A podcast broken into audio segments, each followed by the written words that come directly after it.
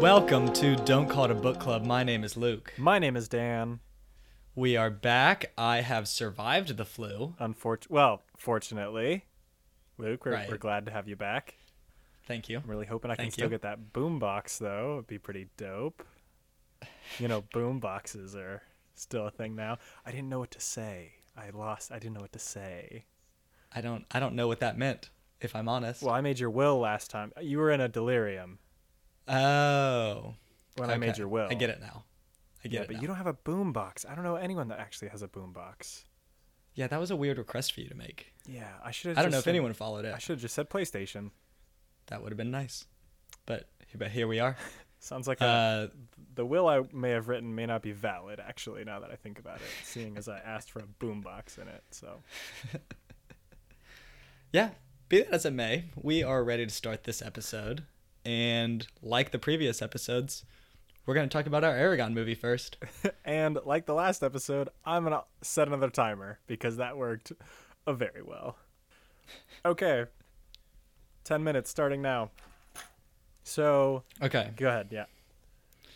So what we mainly want to do in this episode is nail down the uh, the preview that we were talking about. And I know I kind of gave a hint as to what mine would be when we when I first introduced this. Yes. And I don't know if either of us have prepared much for this. I think this is going to be more of a brainstorming session as to what we would prefer. We're, yeah. Do you do you have any thoughts? We're gonna have to make some creative decisions here, I think. Um, so I have some thoughts about more like details of what the trailer is gonna look like, but we need to decide which direction we're gonna go. okay. Okay, so let's start off with like, go ahead and lay out one more time with like as much details as you thought of what the trailer is gonna look like. Like, what's the camera gonna be looking at? You know what I mean? Okay. Okay. Sure. So, I'll I'll, I'll talk about the first thing that I thought of Yeah. when when we did this first, and that was essentially a monologue Uh huh. Uh huh. of of Eragon, Right. and it's not revealed that it's Eragon, right? right. So, I think what I was originally thinking is a pict like or a video of a man walking up like a sand dune or something. Yeah. Because I I'm picturing this in the desert. Uh huh. and you've got this overlay of this very intense voice. Oh, and let me just say, uh, Eragon, when he's walking up the sand dune, obviously you don't know who he is, but I'm picturing him in very simple garb. Hmm. Does it look Right? like very old and tattered, or does it still look nice? Um, I'm picturing it as more of just like a practical thing that I don't know, a guy that works hard out in the fields wears. I'm imagining it. It looks kind of almost alien in a way because something about living in the desert, almost like you know, like in Dune, how they have special equipment to like survive in the desert. Maybe he is So- like this special garb that it does. It's Okay. it just looks different. It just looks kind of weird, you know. Okay, sure, but it, but like the purpose of it is to be practical. Right. Right. Right. Right. Okay. and it's and I, I'm picturing it. I'm picturing it as decent quality, but very simple, right? Yeah, he found an LL Bean out there in the desert. Hey, say what you want about Al Bean, but it's quality stuff. Yeah, I know. But anyway, Uh, we'll, we're accepting sponsorships, LL Bean, by the way. that was one for free. Uh, so he's walking up, and you've got this voice in the background that's him, but you don't know it's him, and or uh, well, okay, it's implied that it's the guy walking. You just don't know that it's Eragon, and I was originally thinking he kind of outlined the story to come. Uh huh. as in like he's saying things like um you know i left my land a thousand years ago Yeah. and since then it's become this they've been invaded by this Right, whatever, right, whatever But but no, he's not saying I. He's saying we, right? Because you said something last Oh, time yeah, that yeah. I loved that he's talking to Saphira the whole time. okay yeah yeah see that that's that's the change that i'm thinking about but i wanted to run by you Yes, this is very good. so okay i'm gonna i'm changing it my thoughts on this now I don't want it to be just a monologue necessarily. Okay, you, we might be on the same page then. I want it to be like this, this is this is how I'm picturing this starts off. You've got you've got Eragon kind of like bending over doing some kind of work. Yeah. Okay. And then he snaps his head up and looks at the camera and he's like, "Did you hear that? Or did you feel that or something like that?" And then he's like, "I think they've finally come." But and then he does he does kind of the thing that I'm talking about, but he does it in conversation form, but you're not hearing the other side of the conversation. Right. Well, no, no, no. And he's looking at you. Like it seems like he's talking to you about all of this, Yes. which is so good, Luke. Yes. Um okay. And so the things that I I'm not sure if this would be good to include yet or not. I'm still trying to decide, but perhaps you have like interspersed with the dialogue that's happening, it like cuts to maybe Saphira's perspective, but you don't know that it's her perspective. And so when you see the like people right cuz you see people approaching Eragon, right? So, okay, so you're saying you're saying you get like a bird's eye view At that's one point. Saphira, but you but the but the the the person seeing this doesn't know this. Exactly. It's just a bird's eye view. And maybe like subtly in the background you can hear like wind passing over like the wings of Saphira, but you don't know. You just assume it's like the camera and it's like the wind blowing, right? Um and like I think it would cut back to Eragon. Like it would cut to that so it gives you like a perspective of what's going on and then it would cut back to Eragon and he would like finish, right? Cuz I think the ending of the trailer that you proposed is very good. That Oh yeah, yeah. that- no, we're not changing the ending. the ending is incredible. But I Yeah, so- really okay. So let's just. go ahead, yeah. I was just gonna outline the ending. Okay. Um, so I think that's a good. Like we get a little Saphira perspective, and then okay, I think when we're getting the Saphira perspective, we get a little part where Eragon's like, "Do you see them?" or something like that. You know. Yeah, no, no, no, exactly. and it's but but okay and then finally it at the end of it Eragon crests this hill and you've got this the camera's behind him right and we okay so we could throw in a line to Saphira. i'm not sure yet but the line that i know has to be in there is when he brings out he he brings out this sword Yep. right to his side and just kind of i think he whispers he whispers Brisingr and it lights up and then the camera goes dark Yeah. No, one hundred percent. That's exactly what happens. Um, I'm trying to think if we give. I don't think we give Saphira any lines. well okay i'm not saying give us Saphira lines i'm saying does Eragon say something along the lines of like will you fight with me or something like that Just, but but i'm not i'm not sold on that I so don't like feel that. free to veto I don't like that Okay. because uh, Eragon and Saphira would be one hundred percent on the same page. Like, I don't think Right. that there would be any question. I don't think he would have to ask. You know what I mean? yeah, it would yeah. just be like, Okay. they're almost the same being at this point. Right. And I do think I think we need Okay, so it he does the Brisingr thing, the sword lights up, it cuts to black, and I think we need some kind of acknowledgement of Saphira. As in my thoughts are wing beats or dragon roar. So I was thinking about this more, and the dragon roar reminds me too much of like the ending of Jurassic Park. Like it feels too Okay. Jurassic Parky. So Okay. I like wing beats a lot more, That's fair. uh, and maybe like I, there's some like fire breathing or something that brings up the title. You know what I mean? Oh, like the sure. title is Yeah. illuminated by fire, like a breathing of fire. Mm-hmm. Because all I think the thing that makes it so good is it's all super subtle, Right. Yeah. yeah. right? And so if there's a big dragon roar at the end, I mean, it would mirror my enthusiasm for it, but like if it was like subtle at the end. The, the, the, I think the wing beats are perfect for subtlety. Yeah. Yeah. And then if you know what it is, you're like so hype, right? If you Right, know what right. it is, you're just like you're dead at that point because of how excited you are. Right. Um, and I want the the viewer.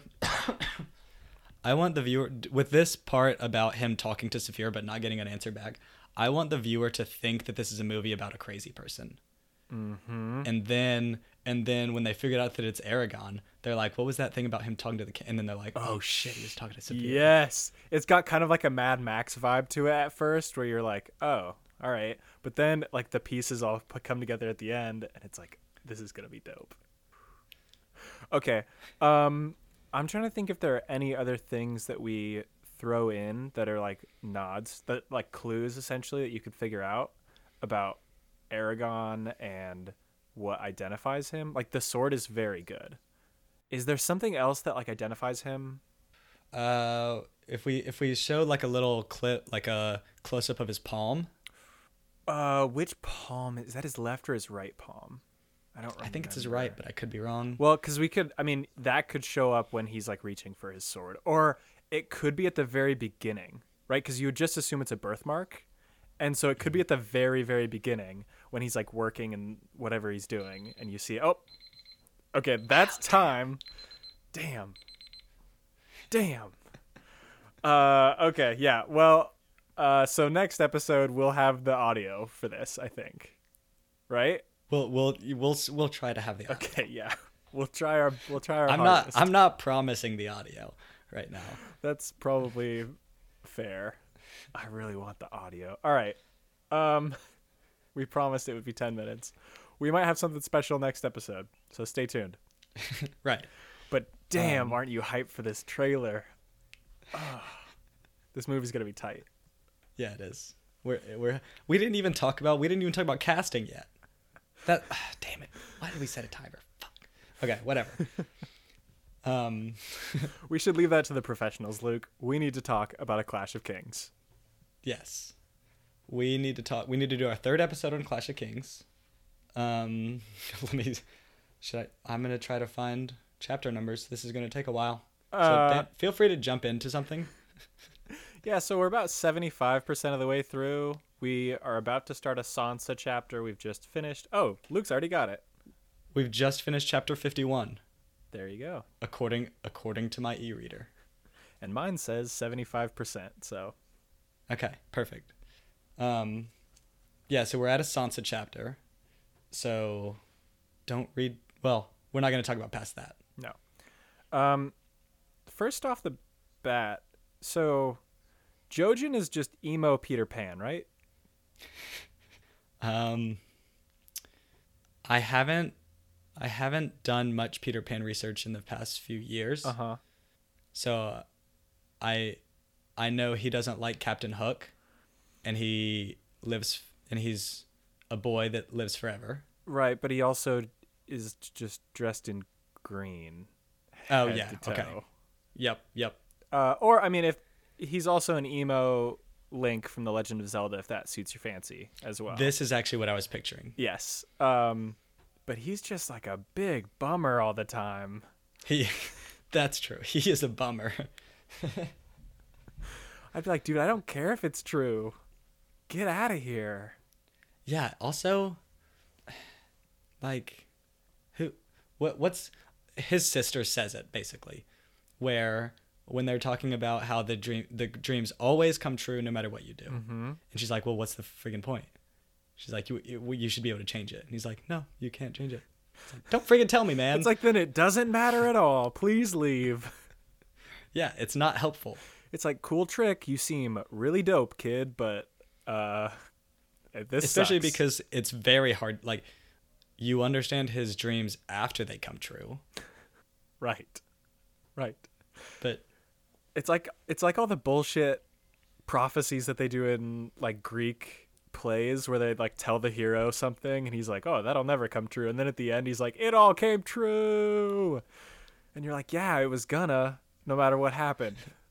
Why are you surprised by this? It keeps happening. Yeah. Yeah. So he, I don't know. Maybe I'm picturing him. So, okay. So what's happened recently has been they have escaped from Winterfell. And so I don't know. I'm picturing them being almost like the teacher for Bran or something like that. But I mm-hmm. don't, I don't know. Yeah, I mean, He, I'm hoping he becomes less depressing. and more helpful. He hasn't really been helpful at all. He's just been ominous, I guess. Ominous. He seems wise, I think. I don't know. Maybe. I guess that might come in handy. um, but so I just wanted to acknowledge a lot happens in this section. yeah, this is A lot of big things going on. this is on. chock full. Yeah. So we've got I think I think the next chapter after we stopped last episode is when Renly gets killed. Yes. Ooh. Renly gets killed by like a shadow warrior who is Stannis. It seems like probably, but like that gets birthed out of the Red Lady in some weird way. Yeah. And and another like oh so a lot of things happen in this section, but also a lot of magic things happened in this section. Oh yeah, we're getting a lot of for like the first time ever. Yeah. Yeah. Oh, actually, this is the most magic heavy section we have read in any of the like we read a Game of Thrones and this one. And they're looking for like the wildlings, it's they like tortured one of them and they said they're looking for some magic item in the mountains. Yeah, yeah. And yeah, or they don't know what he's looking for. something magic Um, is what they said though. Um Mhm. and Daenerys went into the like magic house of the undying and uh what uh, what was the other thing that we just talked about it The the well okay, the red lady yeah yeah yeah, yeah. birthed her murderous shadows. Um, and the assassin guy that Arya was talking to oh yeah, he yeah, seems too, to have some too. kind of like magic powers as well Yeah. And so I think before this section we've gotten almost no magic, which it is attributed to the dragons returning. that's so true yeah at least the alchemists which weird thing to ask Tyrion like Tyrion comes in and I think they just asked him straight up like have you heard of any dragons because our spells are more powerful and Tyrion's like no I haven't heard of any dragons what are you talking about Yeah, yeah, that was I don't know. I maybe it was worth a shot. but that that was kind of funny because the I think before this section the pyromancers are kind of looked on as a joke. I would well okay, so they they can create this wildfire, right? yeah But I, I think we always get them from Tyrion pers- Tyrion's perspective, and he looks on a lot of people as kind of a joke. so maybe that's why. yeah But then when it was like, yeah, we've gotten way better at it because like there's a lot of magic. It's like, oh, this wildfire shit must be legit. I mean maybe or I would just be like yeah they have some other reason why there's more of it and they're just bullshitting that it's magic they they just got lucky. yeah maybe they found another bunch of it i don't know it's just like if this was the first i was hearing of magic i'd be like no or i'd assume that they were just yeah they called it magic but it was just like yeah they found a, a better procedure for doing it Yeah. they started using lab notebooks and it was like oh this is incredible We can measure things. Oh. somebody put on a pair of goggles and they were like holy shit Okay. So let's see. We- Okay, so we've briefly talked about all the magic things. The other things that happened in this section are obviously Winterfell gets taken over. Mm. Mm. Mm, mm, mm. so sad Um, let's see. I should have I should have planned out an outline.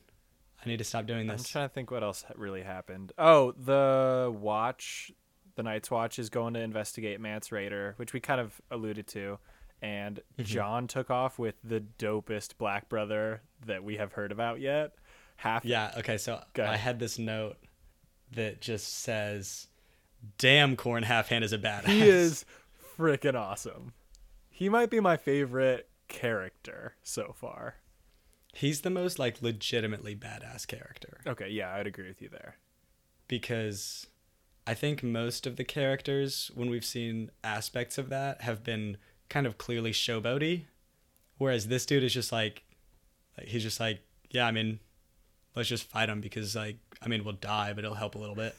It's like, damn, Qhorin. Qhorin, will you be my dad please Oof. Yeah, so good. Um, I don't. Oh, yeah, and we also talked about a little bit about Daenerys and her big disappointment with getting a ship and taking over Westeros, which actually brings me to something that I want to talk about. So, Daenerys is talking to Jorah, to figure out what their next move is going to be. And he says that they can't go to Westeros because they won't look kindly on a Targaryen. I think is something or something along the lines. She's like, "Oh, we should just go to Westeros and take it over. They'll like rally around me." And Jorah's like, "No, they really won't, cause like, uh, we kind of did. it wasn't too great the last time." uh, Jorah's forgetting about three super important things that have just happened though, and those three things are three dragons being born. Right. Are you kidding me? Yeah, I'm now picturing if I'm well, okay, you have to wonder when she if she theoretically were to go over to Westeros. Yeah. Like who who is she trying to win over? I I assume just the the like the lords basically because those are the only people that matter. Yeah, I mean, the peasants matter a little bit, right? But yeah, mostly the lords. She's tr- it's like a political victory she has to win. Right. And I'm picturing if I'm either a peasant or a lord and this person comes over and like lands and maybe she doesn't have that many people, but she has like some. Mm-hmm. I don't know, a thousand. That's nothing. Right. But I'm like, but she has three dragons. I'm jumping on board. Yeah. Are you kidding me? I'm on Team Dragon until I there's die. no you. There's no way, no way, I would be anti-dragon under any circumstance. There's no. There is literally nothing that any of the other lords have on Westeros that we've seen that would convince me I should not side with the dragons. Right. If you if you were to come in and be like, "Hey man, there's this woman that's trying to take over the world and she has 3 dragons to do it with her. We need to go fight and kill the dragons." I'd be, n- no. No, I no. Are you kidding E- me? even if you even if you were like, "Hey, I okay, dragons sound cool, but they're to kill everybody cuz they're dragons." I'd be like, "I don't freaking care, man. They're dragons." I'm not killing a dragon. There's no way I'm killing a dragon. Are you kidding me? Also, they're magical, wondrous creatures who haven't existed in the world for like 150 years. And they're back, and you want me to go murder them? No, you monster! Who's really the monster here? yeah. Think of all the conservationists in Westeros that would just be like, as soon as they know that dragons are back, set up a dragon reserve, you know, a little dragon habitat, a breeding program, get get that oh, started. yeah. Oh, for sure. Like, You know the masters are going to the maesters, I guess, are going to be all on board. Right. Well, we just have to hope that one of the dragons is a female dragon. Uh, yeah. I don't. I I don't think Daenerys would would know, but I don't know. because I I don't I don't know. I, I don't really How do you think you can tell? I don't really want to think about dragon genitals too much because I don't That's fair. I don't even. But maybe they're all girls. I feel okay. So I think probably if we were to do a close read, she would probably refer to them as different genders, but I don't know how she knows. Yeah. Sh- Maybe it's just a feeling, you know, like she's their mother, so she knows. right. Which that's fair, I guess. I'll you know I'll give that one up to the mother of dragons, just knowing her children's gender. Sure, why not? But also, it's 2019, Dan. They could be any. I thought we left that in 2018, Luke. we need to leave that no. behind. Not the, Okay. the the it's 2018 thing, not the not the other thing. right, not not the equality thing. Yeah, No, let's keep the equality thing, but leave the the phrase "it's 2018" in 2018. The trite phrase, yeah, we'll leave that behind. When did we transition from dragons being deadly, scary killing machines to the dopest shit in just in human history? Do you know what I mean? No, I don't. What do you mean? The bad guys in all the stories of like knights were dragons that had taken a horde of jewels. In The Hobbit, the bad thing is a dragon that's taken over a horde of jewels. Right? So, so you're saying why, when did we transition from the dragons being the bad guys to like us always wanting dragons? right, to the dragons being the dopest shit. That's a good question. So personally, I've always been pro dragon, but I'm assuming the transition happened before our generation. I think yeah, I think that's the case. That would be like asking some fan of that would be like asking somebody in our generation if they thought vampires were hot. And it's like, well, yeah, they all read Twilight, so vampires are hot now. But before Twilight, vampires were like kind of bad. Like yeah. Like they were still hot, don't get me wrong, but they were kind of evil. Whereas now it's like, ooh, they're maybe they're good. Great analogy. So I think that's I think that's very fitting. um, but yeah, you're right. I, I don't know. I'm all, I I'm always pro dragon, and I don't. I can't remember the last time I read a book where a dragon was the bad guy, was like the legitimate bad guy that I couldn't sympathize with. right, yeah, because even like Smaug from The Hobbit wasn't really like a bad guy. Smaug was just, I don't know, like a dragon. Like it was just doing its thing. Yeah, sure, it like killed a bunch of dwarves and shit, but I don't know. Like it's a It's dragon. a dragon, yeah. Um, okay, let's let's go back a little bit. I'm gonna go back to early in this section when we it's a Jon chapter, Mm-hmm.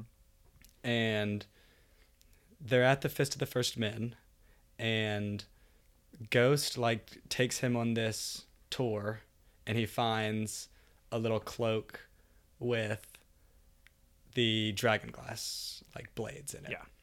He pick he okay, so he digs it out and it's like it's like this bundle, he doesn't know what's in it. It's a bundle wrapped up in like a rope. This is going to be really insignificant. But am I the only one like personally offended by the fact that Jon just like takes out his knife and just cuts the rope? No, you're so right, dude. Like, untie it, dude. Just untie it, look in there, and then put. And it is way easier to carry. Now you've cut it and like Well, I mean, ruined everything. you have, but I mean, Luke, you haven't really because you just tie a knot in it. That's I actually, I so I thought that he cuts the whole bundle up, like and tears it open. Like I'm picturing, I'm picturing Christmas morning. Jon gets a present, and just like savages that that wrapping paper. And the mom is like, "Come on, man, we could have used that next year." You know what's funny is I actually had a problem with this scene too, but it was for a completely different reason. But it was uh, as equally as petty. When he opened it up, it's described that the dragon glass like falls on the ground, and I was like, Jon, what are you doing? Just look. right. He, right. He like picks it up and like shakes it out on the ground. Yes, yes. I read that and I was like, oh, Jon, stop. What are you doing? Are you a no? That's psycho. This is such a that could be a priceless family heirloom, like a porcelain doll that just shatters on the ground. Right. And, and I mean, more than that, just like, why? You're just creating more problems for yourself. Right. You you know, if you find a like hidden catch of something, you don't know what it is. You know when you look in there, you're not just gonna leave it, right. right? You know you're cleaning up whatever mess you made. The George left out the scene where Jon was like digging through the dirt trying to pick up each and every one of these bits of dragon Right. glass that he dumped out of this sack like a freaking maniac. he took like 2 hours. Like did I get them all? He's like, shit, I thought there were 30. I've only got 27. I just, Uh, I got, I got pissed off at Dan or at Jon for that. You know, Luke, I'm glad you brought that up because I I had thought it was just a small thing, and I was like, whatever, it's not that big a deal. But it that that No. was awful. No, I think that I think that reveals a lot about Jon's character. Careless. He's and, careless. And I've gone, yeah, exactly. He's careless. Next thing he does, lets his prisoner go. I could have seen it coming because he ripped open the freaking bag of sword heads. It's like, yeah, of course, that's something Jon would do. Classic Jon, ruining everything. um, okay. How is no one watching the Smuggler Cave? Oh yes, this is. I didn't write this down, but this is so on point. I, they, they do literally the exact same thing they did once before. Like, uh, except, and the whole time Davos is like, except this time I'm not bringing onions, I'm bringing murder. and it's like, yeah, but I assume last time they told somebody about the smuggler cave. It's like a legend that you found a smuggler cave in the basement of this. Right, right. Keep. This guy is well known. He's very famous because this very important battle happened, and he did this thing. Sir Davos smuggles in like onions to Stannis. Now, these guys are holding this castle against Stannis and Davos. And they don't have one guy watching the smuggler's cave. First of all, why, why do you have a smuggler's cave? Well, I mean, it came in handy that one time, right? yeah, yeah, that was some forward thinking. But that's beside the point. They can't do anything about it now. Yeah, you could just Just one guy. You just need one. It could be a kid. You could put a little kid down there and just have him yell up like, "Hey, there's a big troop transport." and then boom, problem solved. So I guess just um what's it I think Sir Cortnay is just not he's not that well thought out. But I will say he wrecks Stannis' squad in some verbal jousting. Oh. That is savage. Yeah, there's just that that little meeting that they do where they're like, "Hey man, can you give us the castle?" And he just like personally insults every single one of them in like a very cool way. And then calls out for single combat. He's like, "You know what? Fuck this. Let's fight to the death." yeah, and then he like slaps Stannis yes. with a glove. Yes. Like, damn, Sir Cortnay, get it. Oh, yeah. Yeah, so I think Sir Cortnay and Qhorin Halfhand or I don't know I don't okay, so I don't think they're similar, but those were two characters in this section that I was like, damn. Do we award them the like the badass trophy? I think we I think so. I think we could split the badass trophy this this sec this episode between them. You know how we every episode we we assign a badass trophy to somebody? right, every yeah, every single episode, yeah. Um, so I think this time we have to split it, but I, I'm totally on board with that. Um, who do you think is more unlucky, Arya or Sansa? I'm gonna say I'm gonna say Arya here. Okay. I don't know. So I don't know if you. I'm not necessarily thinking unlucky. I'm more just thinking who's had a worse time of it. No, no, no, okay. So this is important. Who is more unlucky? That means like things that are mostly out of their control keep happening to them that are bad. Because like some characters make really bad choices and just get demolished for it, and that's like, yeah, you kind of Right. brought that upon yourself, Ned. Not to name names. Um. I get. I mean, I guess there's an argument for Sansa. Right. So the things I'm the things I'm thinking of for Sansa are, okay, very early on she gets her wolf murdered, just Oh, that was very unlucky. That's pretty unlucky. Then she gets betrothed to the dude who kills her dad. Mm-hmm. Not great. He's also an abuser in every way. every way you Yeah, can think of, he is an abuser. Um, and she is held hostage. Her only hope is a drunken fool to help her escape. Otherwise, nobody's coming for her. And she's going to just get married off to somebody to make an alliance that she doesn't want to do. Yeah, I guess the argument is just that she has she's like never made a decision because she has no she has no autonomy. Yeah. I don't Yeah, think. she has zero agency in this and book. yeah, and since bad things keep happening to her and she has no agency, it's just like, yeah, it kind of freaking sucks, Sansa. Right, but then let's talk about Arya. okay. The the reason I bring up Arya she so she gets in a pretty bad situation at Harrenhal where it just sounds really awful and she sees a bunch of just dark shit. Like Sansa doesn't see a lot of it yet. I don't know if that's going to happen or not, but Arya is just like seeing people be murdered in front of her eyes like Right. Like I think that the dark aspect of this book, I think this book almost just uses Arya chapters to be like, yeah, this is a freaking shitty place. Right. And so Arya sees all that stuff, and that's mostly not her fault either. But the thing that stands out to me that we read was so Arya murders two people from what's that guy's name? Jock Jaqen? Jaqen? uh, Jaqen H'ghar. Or something Jock like and that. H'ghar. She gets him to murder two people, and then she's like, I should really use this last one as something good. I should. This is my last one. I got to make it good. And she has this really dope interaction with him where she convinces him to help her. But as soon as she does it, they're like, Oh, are you from that person that was to rescue us down here? And she was like, What? and so essentially, she wasted her last kill. She wasted it because that was to happen anyway. And so she had this opportunity. She could have killed anyone. And even they even brought up the people that I was like, "Oh, these would be great names to name. Lord Tywin Lannister, Yeah.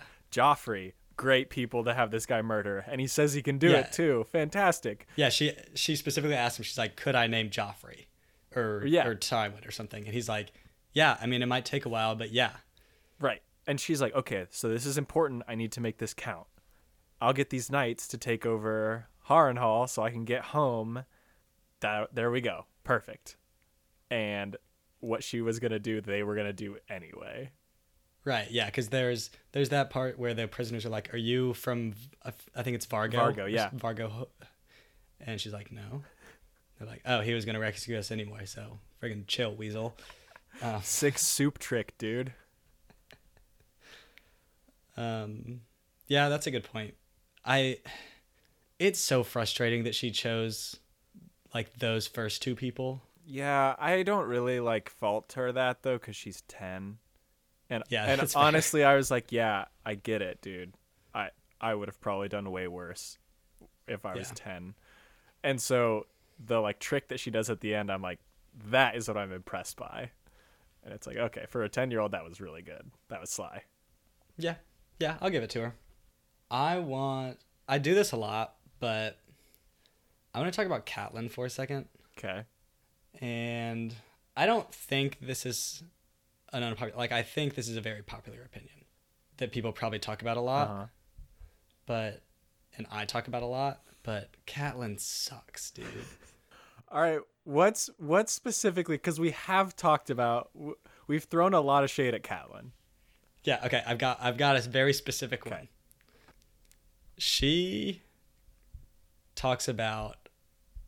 I, I so I forget exactly the context of this, but she's talking to, um, Brienne of Tarth, and she's talking about like how bad, or how difficult raising a kid is, and Brienne is talking about some some people that maybe raised her or something. I don't remember exactly. Um, and then Catelyn is like, "Yeah, those those aren't ladies. Like, your father just like sleeps with whoever he wants, and then like gets rid of them, and then gets the nannies to take care of him." He's like, "She's like, those aren't ladies. They haven't lived through it." It's like, "Fuck you, Catelyn. Like, what is this? Our gatekeeping or something?" Yeah, I mean, Catelyn. Catelyn also really looks down on Brienne of Tarth so much, and it's so. It just makes her sound so pretentious. She's like, "Oh, there's nothing worse than an ugly woman. What's what's more sad than an ugly woman like this ugly, ugly woman who I have to deal with?" And it's like, Catelyn, chill. Yeah. So I thought of an Instagram post that Catelyn might make. Okay. As you're the you're really big on Instagram, actually, Luke. So this Right. Yeah, yeah. I'm very familiar. you got a lot of the, uh, followers. with the concept of Instagram. Um, so this is what I picture a typical Catelyn Instagram post would be. Okay. It would be her taking a selfie at a at a like children's playground Okay. Oh yes, yes, yes. where she's where she's like trying to t- she's taking a picture of herself at the at this children's playground and you can see in the background her children like dangling 10 feet off the air off of like a swing set or something and they're about to die and then the caption is something along the lines of hashtag up before you hashtag hardest job in the world That's a that's a typical Catelyn Instagram post. Holy shit, that's so good. And you've got like Rickon in a swing. Yeah, Rickon's in a swing, and Bran's like pushing it, and Rickon is like flying out of the swing behind her in the background. Yeah. this is that's Yeah. incredible. Or like like Rickon is falling off of off of a ten foot, I don't know something, and Bran is like feeding a rabid, uh, like a rabid uh, raccoon or something like that. well, switch names, so you'd have Rickon feeding a rabid raccoon. Right. Yeah. Good point. Good point. Oh, that's a that's an excellent point. Speaking of House Tully, could they pick a worse animal to represent them? Like like the fish, you mean? Yeah, they picked a trout. Yeah. I mean, I guess it depends on what they're going for.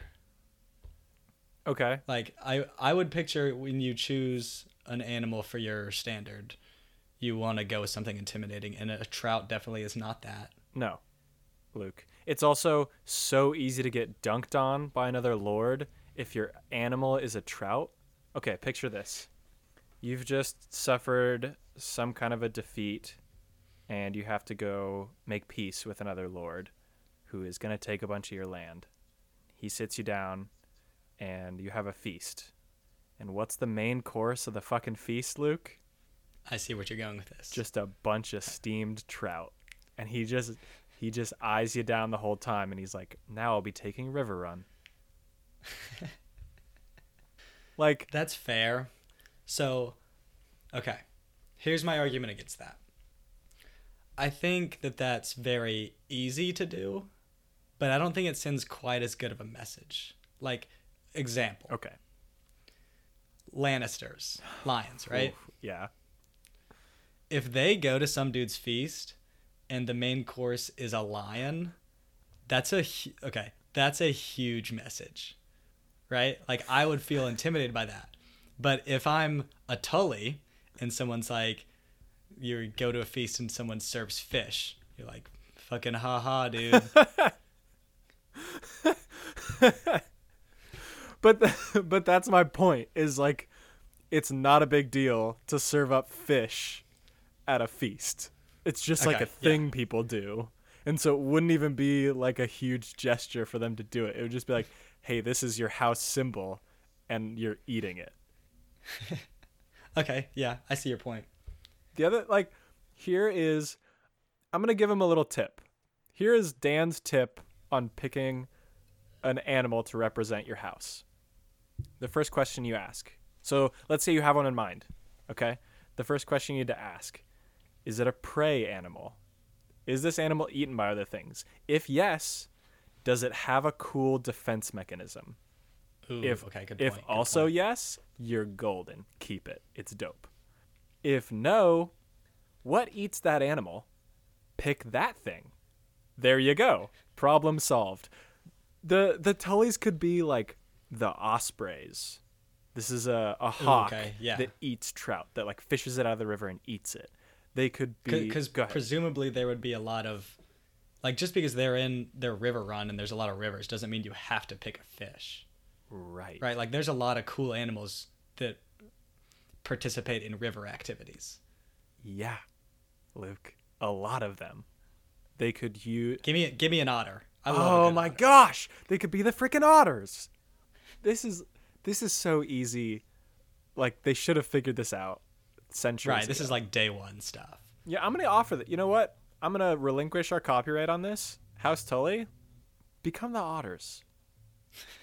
We give this to you. This is our gift to you, Yeah. House Tully. I just, Luke, I have a theory.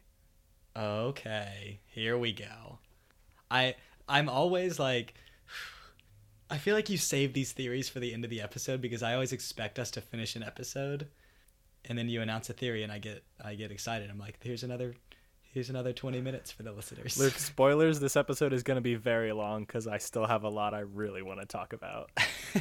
great great So we talked a little bit about my theory about the Starks and the Black brothers bec being allied, and that was why Yoren didn't open the gates, as he was carrying a message from Ned Stark up to the wall. mm-hmm. This conspiracy goes deeper, Luke.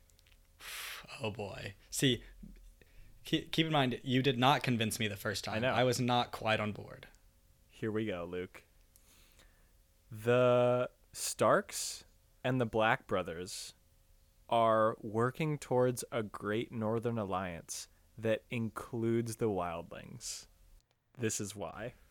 So, Ned and Lord Commander Mormont, I'm going to say, already had this plan in its rough stages, and Ned was sending the final orders to Lord Mormont from his jail cell with Yoren. So that was a final order. That was not a um, agreement or anything. It was just like, uh, these are the details. Like, I'm going to die, so here's what you should do it in the future. So now, Like like the master plan kind of. Exactly. And so now Lord Mormont doesn't have that, but he sees that the realm is starting to fall apart. And so he's like, we got to get this locked down stat. So he takes all the Black Brothers into the woods to go find Mance Rayder, the king of the wildlings. He only takes like 300 dudes, right? That he knows that is not nearly enough people to do anything. But he goes out to find Mance Rayder. I mean, Tyrion says it himself in this chapter or in this section that one man on a wall is worth 10 on the ground. They left the like most massive wall in Westeros to go find wildlings in the north that does not make sense, Luke. It does not make sense unless they need to treat with Mance Rayder before he comes down from the north. They need to give him a proposal before he comes for combat. And so, Lord Commander Mormont waits at the fist until Halfhand shows up. He tells Halfhand that he is Halfhand is the diplomat, and he sends Halfhand with a group of other Black Brothers to go treat with Mance Rayder and carry the message of this potential alliance to Mance Rayder. Otherwise, they sent five people. Yeah, okay, they're gonna go scout where what they're doing or where they're. Why does it matter? They don't. That's not what they're doing, Luke. Right, because you know what they're like. What are you even scouting? Because it's like, yeah, they're making a bunch of people and they're gonna come down south. Right. That's obvious from There, all the. I, fi- I figured it out. We all figured it out, Luke. That's obvious from all the villages being empty. hmm Like they need to make contact with Mance Rayder because they have a proposal for him. And so Lord Mormont, he sends Qhorin Halfhand actually in the direction that he's pretty sure Mance Rayder is, right? He's like, we're, we're pretty sure he's here. And then he sends like other parties out and about to investigate. But he has like a one on one meeting with Qhorin Halfhand, giving him the plan Right, because we we heard parts of that meeting, but not very much of it. Mm-hmm. In that meeting also halfhand talks about how the starks are like reliable and he's talking like they talk a lot about how the starks are friends of the watch they don't talk about any other house as being friends of the watch Right. Okay, you're reeling me in. so that's all i have for now Okay. we're gonna I, I mean, I think I think that's all you can have for now. yeah um we'll see as time goes on if this develops at all Okay. This I will tell you. This is a theory in its like raw form, right oh for sure and I'm much more on board with it than the last one because I think you raised a lot of questions with the last one mm-hmm. that needed answering. I think so. I think this theory has promise. I think there is still some some holes in it, Mm-hmm. Mm-hmm. but I I can definitely see it being a thing. Like I can see I can see Ned Stark and like sending Yoren with this final plan. I, I just I can see a lot of it happening. Right, right. Especially because the Night's Watch, and I think Ned Stark and the Starks know about these others that we've seen a couple times. I think they know that there's something worse than wildlings in the woods. And they know that the only hope that they have of dealing with it is to form an alliance because nobody in the South is going to give a shit until they're coming down Moat Cailin. Right. Okay. Yeah, we can we can monitor that. So we're gonna keep an eye on it. How how awful would it be to be a Lannister guardsman? How awful would it be to be one of Tywin Lannister's guardsmen? Like, mm, I don't know, 15 years before the events of this story when Tyrion was about, mm, let's say, 13. Are you saying when like when Tyr- the the Tyrion getting married story? God, that sucks so hard. Yeah. Just picture for picture for one second what that scene is. Tywin assembles you as a guardsman into his chamber. you and like 50 of your other fellow guards. You're like, "Oh, something's about to go down." Right. Tywin calls in Tyrion Lannister and a woman. And Tywin says, This woman's a prostitute. All of you guardsmen have sex with her. And you look at Tywin you're like, What, like right now? And he's like, Yes, line up. And you're like, Uh, I'm like dressed, like I'm in full combat gear Right. right now. And then he just, whatever, I'm paying you. Like, do it and you and 50 other guardsmen line up in front of Tywin Lannister and have sex with what if, this like- girl. Okay. So okay, so I will say it seems like in this story this kind of thing isn't that uncommon. Not, okay, like as in so okay, I don't know if this is a, like I don't know if this is rape. Like I don't know if they're raping her or not. It's maybe. it's kind of hard to tell because it's hard to tell if she's like fine with accepting payment for it and she's like Right. totally cool with it or if it it's like they're mocking her by giving her yeah. I mean, I okay, I'm going to lean towards the rape side of it. Yeah, I, I think probably. But so okay, my point is that the guardsmen don't in this don't seem to have great morals. Right?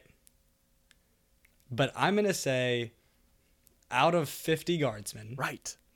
a large portion of them, like a pretty significant mark, like amount of them are probably going to be like I don't want any part of this. This does not sound like my cup of tea. Yeah, Luke. A lot of them are probably married. or just not shitty people. There's there's got to be Yeah. a few that are just like this is so bad. No, no, no, no, no, no, no. Right, right. And I mean, it sounds like there's a a good amount of coercion um, among the guards to do shit like this. Like if you're in a situation like this, you're probably gonna feel some compulsion to do it because if you don't, there will be consequences. Are, are, you, are you talking like peer pressure or? I'm, I'm talking partly like- peer pressure, but also like Tywin Lannister pressure, where Oh, like right, right. Okay. you yeah it could end badly for you if you don't do this luke that's not even the worst part the worst part is after everyone's done and you're like okay i'm glad that shit is over. Tywin's like your turn tyrion. And tywin just like stares tyrion in the face as he does it with this woman that you've had all your guardsmen r- basically rape and you're just staring at him. He's doing it right in front of you. And as a guardsman standing there, it's just like, what the fuck is happening with this family? Yeah, I haven't thought about this from the guardsman perspective, but I think I think it's important to think about it from the guardsman perspective yeah. because that's that's wild. Like, I think a lot. God, Like, I was about to say I think a lot of the families are weird, but it's mostly the Lannisters. right. Like, as a guardsman, if you later heard that it was thought in the realm that Jaime and Cersei were doing it, you'd be like, yeah, that, that kind of makes sense, actually. It's not that surprising. Like, yeah, let me tell you about this one time. like, I think everyone has or if you if you if you've worked in a lot of different places. Are you saying these guards are like temps? They just move around? I'm I'm trying to relate this to uh, a regular person's experience and it's going to be tough, but I'm that's that's why I do this for a living, Dan. yes, we do this for a living. Yeah. Uh, so if I'm sure there's most people that have worked a lot of places have some place that they've worked or like so so for example I work at a company that has a lot of um like a lot of play a lot of locations right Yeah, McDonald's And- does have a lot of locations around the country. yeah yeah yeah There's no. Several at least two and um you always hear about like this location kind of sucks. I wonder if there's just like guardsmen that are like, yeah, man, I went to work with the Lannisters for a couple years and it was wild. Like, I'm not, I wasn't bored at work, but I don't think I would go back. It takes a certain kind of person to work there. You know what I mean? Do you kind of get what I mean? it takes a certain kind of. It just wasn't for me. It's like it's like some people can thrive there, just not me. they pay really well. Don't get me wrong. They pay so well. They pay great, pretty good benefits. Good bennies. We get great bennies, but but sometimes it's just a hostile work environment. they have this so in your job description, there's a line it, it describes your job and then at the bottom it says or other duties as assigned.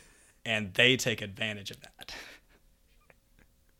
Yeah, they also have no HR department, so just keep that in mind. yeah. I mean, oh. it's pretty it's I I was gonna say I was about to do a little a little both sidesism kind of thing, but I'm not doing No. it. I, first of all, yeah, it's just the Lannisters. so bad. Luke, I've got a new segment I'd like to introduce. Ooh, This segment is called Diplomat Dan. I'm here to solve your Okay. problems. okay. All right, so I'm about to just like end the conflict in this book. Okay? Because it's so frustrating and I, we just need to fix it. And I'm going to do that right now.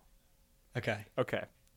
So, right now in Westeros, the conflict is be- is between the Lannisters, the Starks, and their like allies, the Baratheons, and the Greyjoys. Okay, those are the four conflicting kind of parties. Okay, you pretend to be Stannis Baratheon for a minute. Okay. it's right up my alley. Okay. Robb's, you get a messenger from Robb Stark. Mhm. This messenger says, "Hey, Stannis, um, I know you want to be king, and you're really like set on that. That's cool. That's you know what? I didn't. I don't want to be king of most of the place anyway. That's fine. You be king. Just call me like I don't know, Czar of the North or something like that. You don't have to call me a king." I'll even like I'll tell you what, I'll even like bow to you. Sure. I'll do that once. Then you just never come to the north ever. Just don't come up here. Let us do our own thing. I won't call myself a king. That's fine. Um what I will want though is some some justice for my dad because that's why I'm fighting in the first place is the Lannisters murdered my dad and have my have my sister.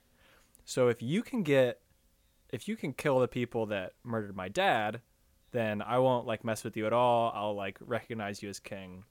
Totally cool. Um, also, if you could just give me the Iron Islands, I'd like that as a as a thing. Maybe as a good trade. You know, you could give me the Iron Islands because you know they they're kind of being assholes right now.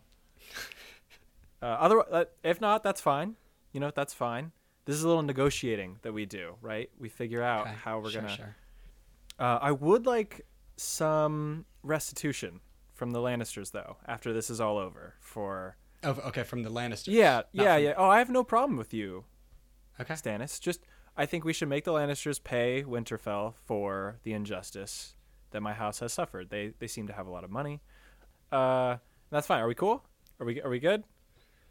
I mean, honestly, all I really care about is people saying, people validating the fact that I got screwed over by my brother. So if you could just, if you could maybe just send out a letter to to somebody, to to to most people, Uh-huh. send out a letter to most people, and be like, Stannis was really helpful in the in the war to get to, to, to defeat the uh, the Targaryens. Stannis was really helpful, one of the top generals. Couldn't have done it without him. No. And um, yeah, just send out that letter, and send out a send may- may- maybe in that letter also include that um, I it's it's mine by right, and and I'm good, and that's all I really want. Okay. That that, that, that, the, that the throne is mine by right. Yeah. I mean, I, I, Since I'm since I'm the older brother. yeah, I think I don't think that there's any disagreement about that on our end. We're totally chill. We'll, we got you, dude. For sure. Go for it. We'll do that for you. So we're good. Yeah. All right. I think so. They spit on their hands, shake on it. We have an alliance. Now, hold on though, because I'm gonna end this without bloodshed. Well, with minimal bloodshed. They're not gonna. Okay. They're not gonna take on the Lannisters as an alliance. We're gonna end the fighting right now. Stannis Okay. and Robb send emissaries to Lord Tywin Lannister. hey, uh, what's up? So, we're uh, kind of at war right now, and we figured we'd come make an offer, Tywin. Okay. Um, so your kids have been doing each other, Sure. and everybody's pretty sure that's what they're doing. oh yeah, I'm sure. I I would I would believe it. Right. Um, so I'll tell you what. We we know that you know House Lannister is very important to you, right? This is a point of pride, and you really are looking for the like the for the glory of your house. You're looking to encourage the glory of your house. So, um, we'll stop all the fighting, and we will offer for you we'll offer for Tyrion to marry into the Baratheon line. Hmm. So, um, my I free, I keep in mind keep in mind, I fucking hate Tyrion. oh, hold on, hold on. So, so fine. You don't want Tyrion to marry into the line. Uh, you seem to be single, so obviously you're not going to marry Stannis's daughter. She's much too young for you. But we can find you someone suitable within the line of inheritance that you could marry into. Um, and then you can have a potential claim, a rightful claim to the throne for House Lannister. Huh? How about that? Are we now? We're gonna need two things from you in order for that to happen. Um, you need to st- first off stop fighting. Lannister lands are, are yours. You can keep those. You have to acknowledge me as king, and then you do have to kill Jaime and Cersei though. You've got to execute them. You have so many good reasons to do that, though. Honestly, so many good reasons. Uh, and you can say you had no idea and that you found out same as I did. And this atrocity, you have purged your house of this vile affront against the gods and men, of this abomination. Um, their kids have also got to go, though. Uh, uh, like killing them would be great and y- you know you've done that before I'm not not saying with you know you've done that before i get it that they're like kind of yours like very much yours i should say by the way. Excuse me. Uh, that was a little that was a little too much. I'm sorry. Just send them to Braavos. Oh, how about that? You could just send them away as like a mercy to them make sure they're out of the Can picture. I can I still kill Joffrey? oh we, yeah i mean we would prefer that for sure. Okay, okay, okay. Yeah. Um, but yeah, you do those two things, and we're like totally good. How about it? Does that does that work for you? Are we are we good? I mean, yeah, that sounds nice, honestly. Now you you are gonna have to pay House Stark for the crimes that your children have committed against that house. Is that You know what? That's probably fair. That's probably fair. Yeah. okay? Cool. So we're we're in agreement then. And you know. I think so. Me as a reasonable person. Okay. Um, yeah. They all spit on their hands and do a big three way high five, and then they just destroy House Greyjoy because you can't negotiate with House Greyjoy because all they want to do is just pillage and raid, and so you, Right, there's right. no negotiating. So you just have to kill them. Yeah. I okay. Here's my problem with this. Um I agree that problems often seem like they could be very easily solved by just like a conversation and like you can hash out an agreement. Yeah. Um, I think other people have thought that before, and like I don't know where they've thought like they were a really good negotiator. um, and No, but just like think that they, they just think that they they they like I, I think this has happened often where people just like they think that they grasp all of the different con- concepts and they think that just if they can sit down and negotiate with someone like no matter what the issue is they should be able to find common ground and and come up with a solution. I think that's pretty common. And um you know what? I think we should try it. I i think that would work for our government. Oh, wh- oh, we're not talking about Westeros anymore. Well i, I was ju- i was just saying i think it's such a good idea Oh, oh yeah, yeah, yeah. I see, I see. that we should have someone Like manning the wall. like you like oh, oh, my, my my point basically is just that I don't think anyone is reasonable in a negotiation. Ah. yeah. But Luke, tell me what about that negotiation wouldn't work? so okay, I think I think you're kind of spot on with Robb and Stannis. Right. Robb doesn't. Yeah, Robb doesn't care about the South. He wants like Ned to be avenged. Right. And like who even cares about the phrase king? Like I don't, This is are they even paying taxes? like what's happening? this is my point. I don't know. Um, so I think that's spot on. I don't think you would be able to negotiate with Tywin quite the same way. Okay, this is why I think this is why I did it in the order I did it. Because if you came to Tywin with Stannis and Robb being like, "Hey, bud," it's like pretty much over for Tywin Lannister. So so so I I agree that you would be coming to Stannis from like a position of strength. to Tywin from a position And of it would- strength. So sorry, yeah, to Tywin from a position of strength, and it would be very ridiculous for him not to want to make a deal. Right. Um, I just kind of still think that he would be hard to make a deal with.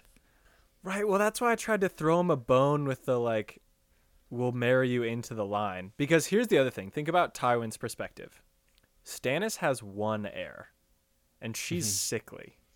Mm-hmm. If she doesn't have children, it's gonna go up. It's gonna go a long way up the line because there's no Renly, there's no Robb, there's no Stannis anymore. It's gonna go way up there. So if he gets married to somebody who is the next in line to the throne, aside from Stannis's daughter, he is essentially has heirs who are kings and rightfully kings too.